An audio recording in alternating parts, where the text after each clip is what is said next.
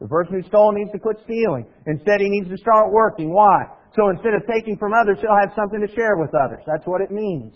We're not looking for symbolic meaning. We don't wonder what these words represent. We don't wonder what their hidden meaning is. We read them, we see them, we know them. That's very simple, isn't it? But not all the Bible is written in that genre. There's another one. Narrative, which actually is a form of prose. It is also straightforward and matter of fact. Typically what it says, it means what it means it says. But a narrative is something that's telling us a story. It's relating to us the account of life events and circumstances in people's lives. And we can't read it the same way that we read prose. We find narrative, example, look at the beginning of Genesis. In Genesis chapter 4, beginning at verse 1. Genesis chapter 4 and verse 1. The scripture there says, Now, Adam knew Eve his wife, and she conceived and bore Cain, and said, I have acquired a man from the Lord. Then she bore again, this time his brother Abel. Now Abel was the keeper of the sheep, but Cain was the tiller of the ground. And in the process of time it came to pass that Cain brought an offering of the fruit of the ground to the Lord. Abel also brought of the firstborn of his flock and of their fat. And the Lord respected Abel and his offering, but he did not respect Cain and his offering. And Cain was very angry, and his countenance fell. So the Lord said to Cain, Why are you angry, and why is your countenance fallen? If you do well, will you not be accepted? And if you do not do well, sin lies at the door, and its desire is for you, but you should rule over it. Now Cain talked with Abel his brother in verse 8, and it came to pass, when they were in the field, that Cain rose up against Abel his brother and killed him. And on the narrative goes, telling us how God dealt with Cain for killing his brother Abel. Now, as we read this story, we don't look for hidden meanings. We don't wonder what Cain represents and what his vegetables represent. We don't worry about what Abel means and what his flock means. Means, uh, Cain. Cain means Cain. Abel means Abel. Vegetables mean vegetables. Sheep means sheep. We know that. We don't have a problem with that. Straightforward. Matter of fact. Means what it says, says what it means. Cain got mad, killed Abel. But we have to work a little bit harder than just with straight prose. Because if we read Genesis chapter 1 verse, uh, Genesis chapter 4 verses 1 through 8 in the same way we read Ephesians 4.28, we'll find some information. We'll find out about the sacrifices. We'll find out about what Cain and Abel did, but we won't learn the lessons God has for us. We have to ask, what do these events mean for me? Well, from this passage we learn, number one, I've got to obey God, and I've got to do what He says. We learn that we're not supposed to be angry when God is displeased with us when we haven't done His will. We learn that we shouldn't murder. All of those things we learn from this, but we have to learn from it a little bit differently than we learn from Ephesians chapter 4 and verse 28. We have to think about it. How does this translate into my life and how does this apply to how I live, considering how they live? But now we get to a third style, which is a little bit more difficult, one that's a little bit tricky, one that we probably have a little bit of trouble with, and that's poetry. Because let's face it, most of us don't like poetry. Uh, some of us do, but even those of us who do struggle with reading it because it's different. It's symbolic, it's figurative. Now, Hebrew poetry in the Old Testament did not rely on rhyming endings and metrical cadences the way we're used to. Hebrew poetry, as opposed to relying on rhyming words, typically relied on rhyming thoughts, as some have called it. Look in Psalm 140 and I'll show you what I mean. In Psalm 140 is a great example. Psalm 140, we're going to read verses 4 and 5, and we'll notice the words don't rhyme, but you'll see that the thoughts and the lines rhyme or go together or repeat and say the same thing. In Psalm 140 and verse 4 it says, Keep me, O Lord, from the hands of the wicked. Preserve me from violent men. See how those two statements are making the same statement? I need to be kept from those who do wickedness.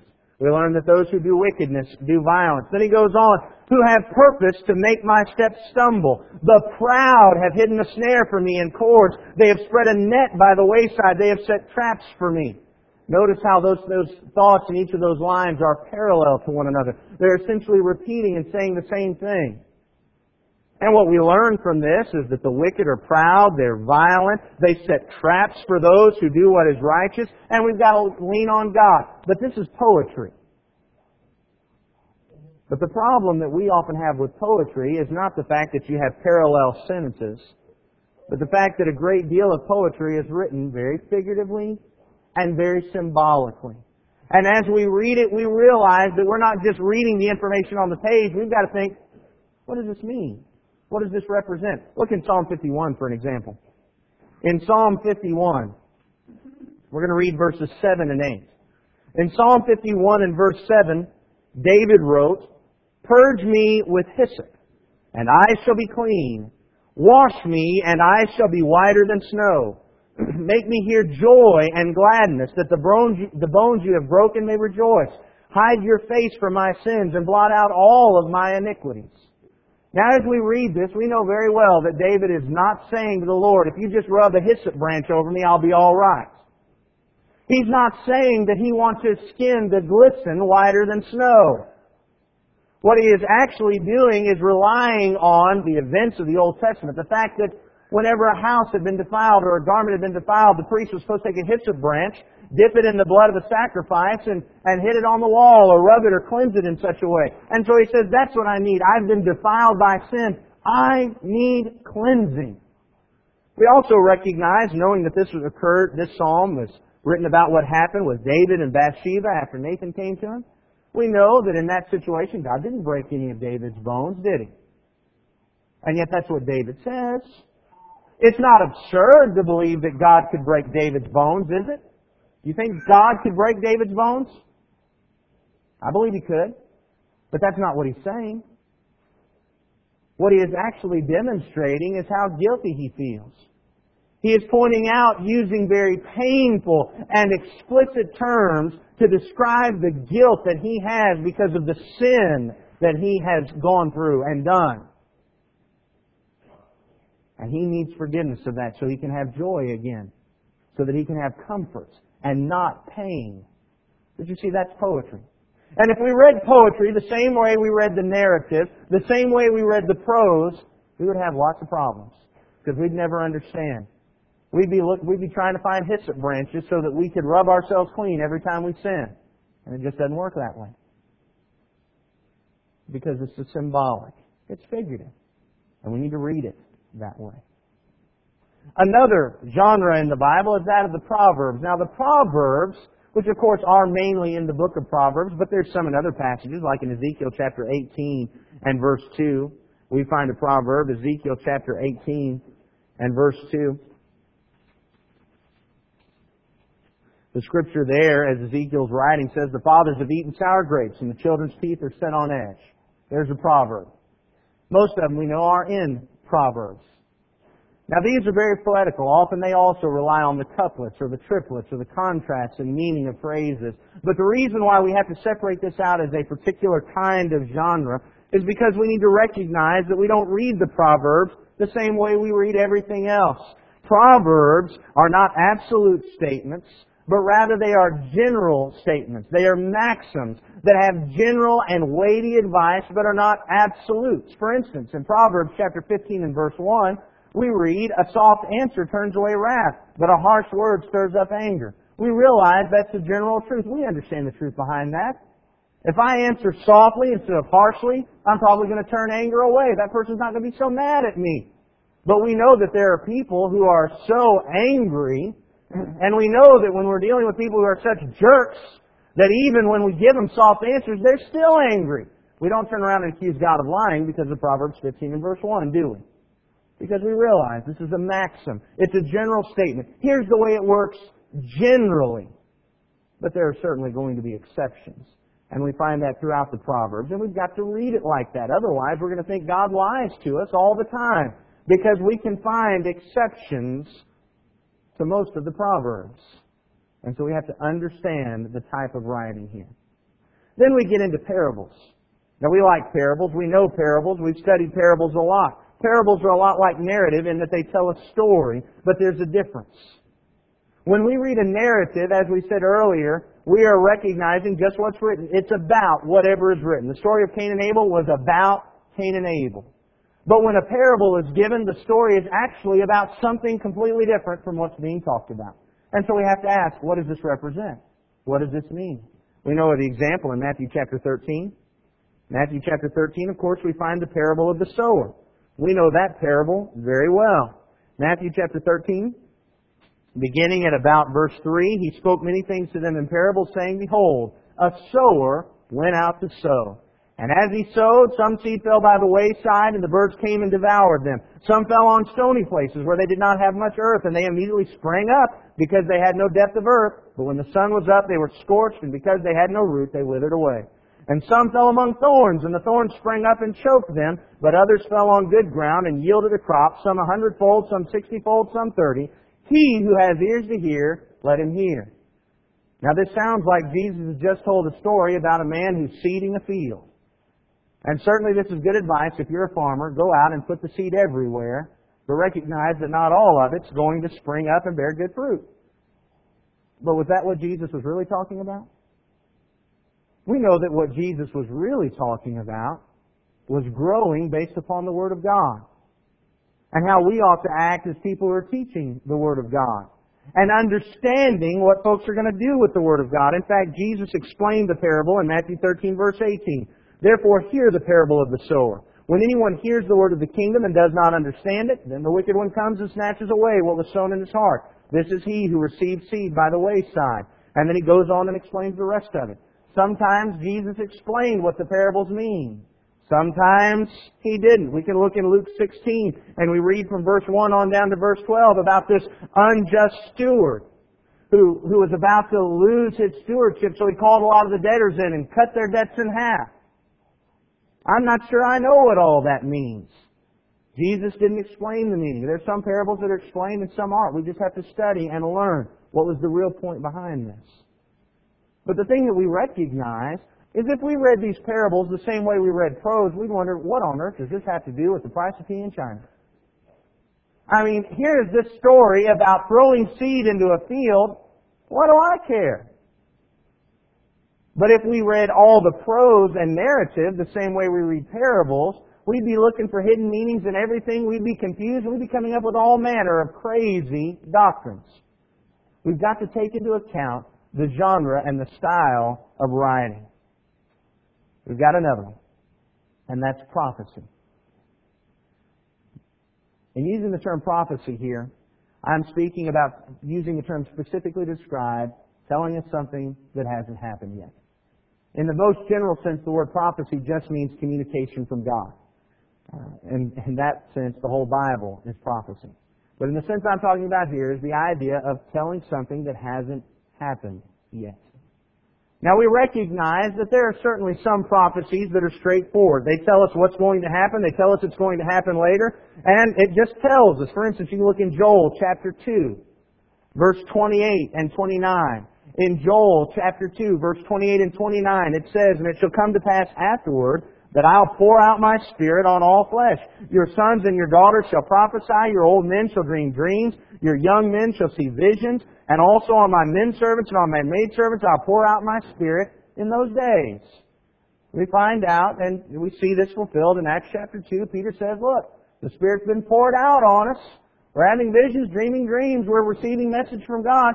That's what it said It's pretty straightforward. But there are also some very symbolic prophecies. A lot of the times in prophecies, for instance in Isaiah chapter 2, a lot of times in prophecies we'll find that the prophets would use historical events and iconic images to demonstrate a spiritual meaning. For instance, Isaiah chapter 2, beginning at verse 2. In Isaiah 2 and verse 2, Isaiah wrote, Now it shall come to pass in the latter days that the mountain of the Lord's house shall be established on, established on the top of the mountains and shall be exalted above the hills, and all nations shall flow to it. Many people shall come and say, Come and let us go up to the mountain of the Lord, to the house of the God of Jacob. He'll teach us his ways, and we shall walk in his paths. For out of Zion shall go forth the law, and the word of the Lord from Jerusalem. Here, Isaiah is using the imagery of the temple and the Temple Mount in Jerusalem to talk about the establishment of Christ's kingdom, His church, which wouldn't take place for 700 years from this time. And yet it began in Jerusalem, and from there the law of the Lord went out for us. But you see, it's very symbolic, very figurative. Or we might look in John chapter 2 and verse 19 where Jesus prophesied. In John chapter 2 and verse 19, Jesus said, Destroy this temple and in three days I will raise it up. Here's the imagery of talking about destroying the temple, but the scripture tells us just a few verses later in verse 21, he was speaking of the temple of his body. And it wasn't until after he died and was buried and was resurrected that even the apostles understood that. So here is a prophecy, but it's symbolic. It's not straightforward. He wasn't saying that the temple would be destroyed and then raised in three days. He was saying he would die and be raised in three days. One other thing about prophecy I do want to point out is a certain aspect of many of the prophecies, and that's what's called um, prophetic certainty. The idea that even though God was telling something that would happen down in the future, He spoke it because it was so certain as, as though it had already happened. For instance, in Isaiah 53, a prophecy about the Messiah who didn't come for another 700 years after Isaiah 53 was written.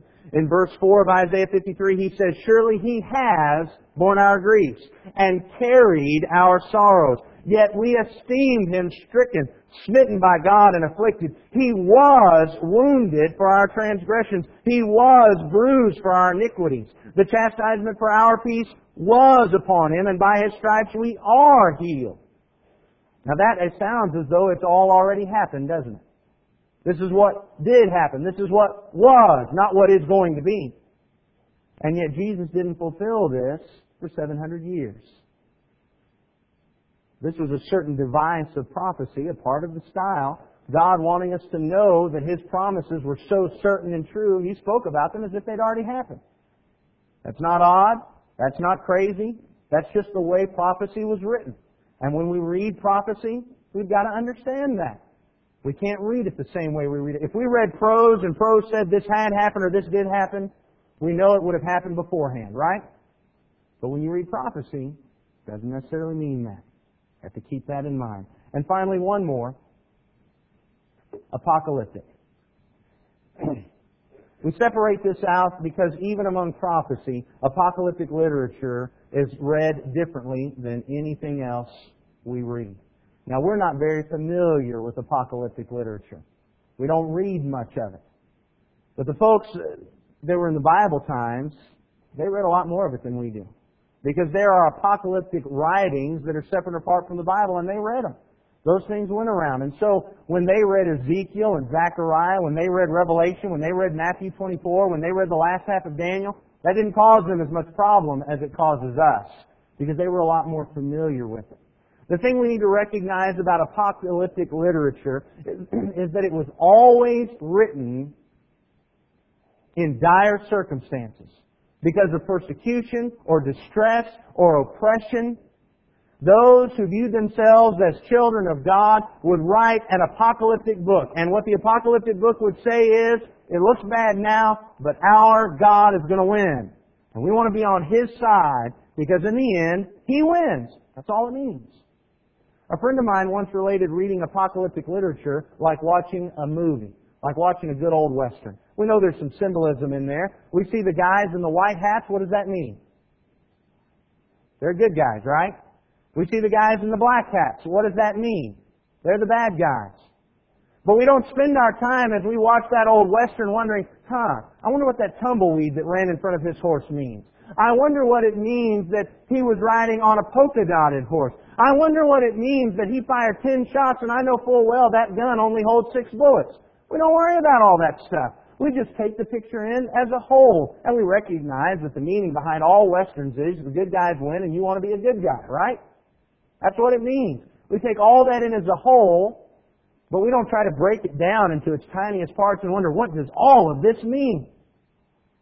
And so, when we open up to the book of Ezekiel, and we read Ezekiel chapter 1, and I'm not going to read the whole chapter, well, we read Ezekiel chapter 1 and we learn about these amazing beasts that have four faces and six wings. And, and then we learn about these wheels that are on all four sides of a chariot, but they're all going the same direction no matter how they spin and which way they're going. We see all these flashes of lightnings and thunder. We don't have to sit down and say, you know, I wonder what the face of the man means.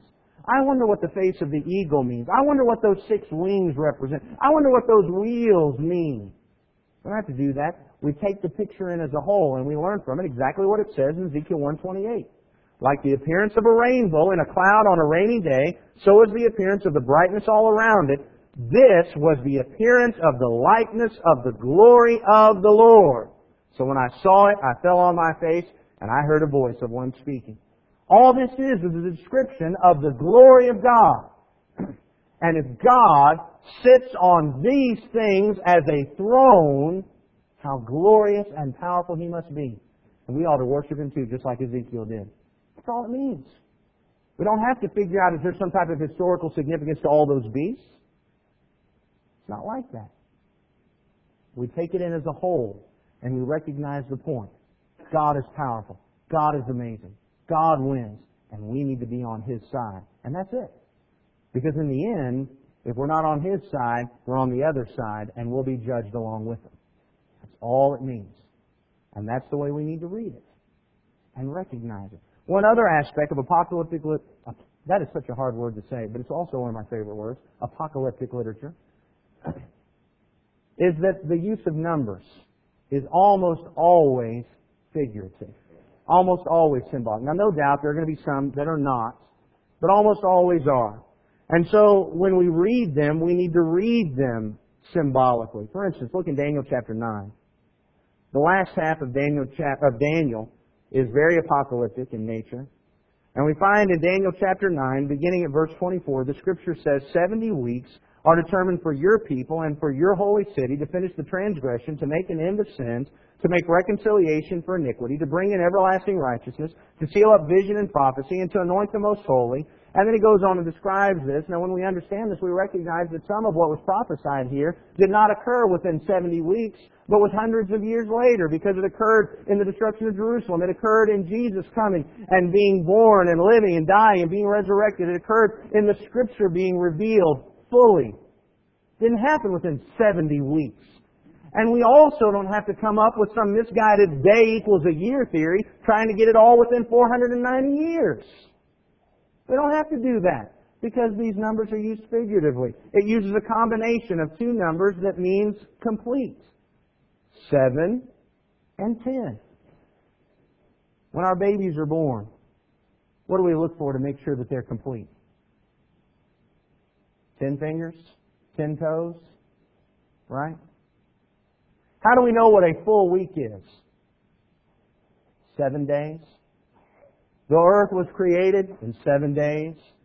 And so we recognize these numbers are used figuratively. And so when you have 70, which is a combination of those two numbers, we don't start trying to figure out how it exactly occurred within 70 weeks. We don't come up with crazy rules to make it seem literal. We take it symbolically, as it's meant. Gabriel was telling Daniel, in the fullness of time, when God wants it to occur, what you prayed for is going to happen. And that's what Daniel needed to know. And that's how we should take it. We need to recognize that we read all these things differently. Now, I clearly understand that there are some aspects of studying our Bibles that are just absolutely boring.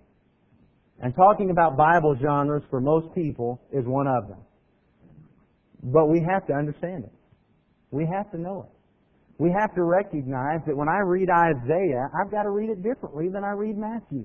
When I read the book of Revelation, I have to read it differently than even parts of Isaiah. I've got to read the Proverbs differently than the Psalms. Now that's not to say that there's not a pattern. That's not to say that we can't understand. That's just to say that if we're going to rightly divide, we have to understand God wrote in different ways. And we don't come up with misguided rules. We treat the writings the way God meant them to be treated. And that's all we're saying. But if we don't do that, if we don't rightly divide the word of truth, then we're going to have all kinds of problems, mistaking, misunderstanding, and misapplying. But if we do it, if we take the time to apply correctly the Word of God, Acts 20 and verse 32 says, So now, brethren, I commend you to God and to the word of His grace, which is able to build you up and give you an inheritance among all those who are sanctified. When we take the time to rightly divide the word of God, we will be built up and receive that inheritance. And that's what it's all about, isn't it? Would you pull out your songbooks, please?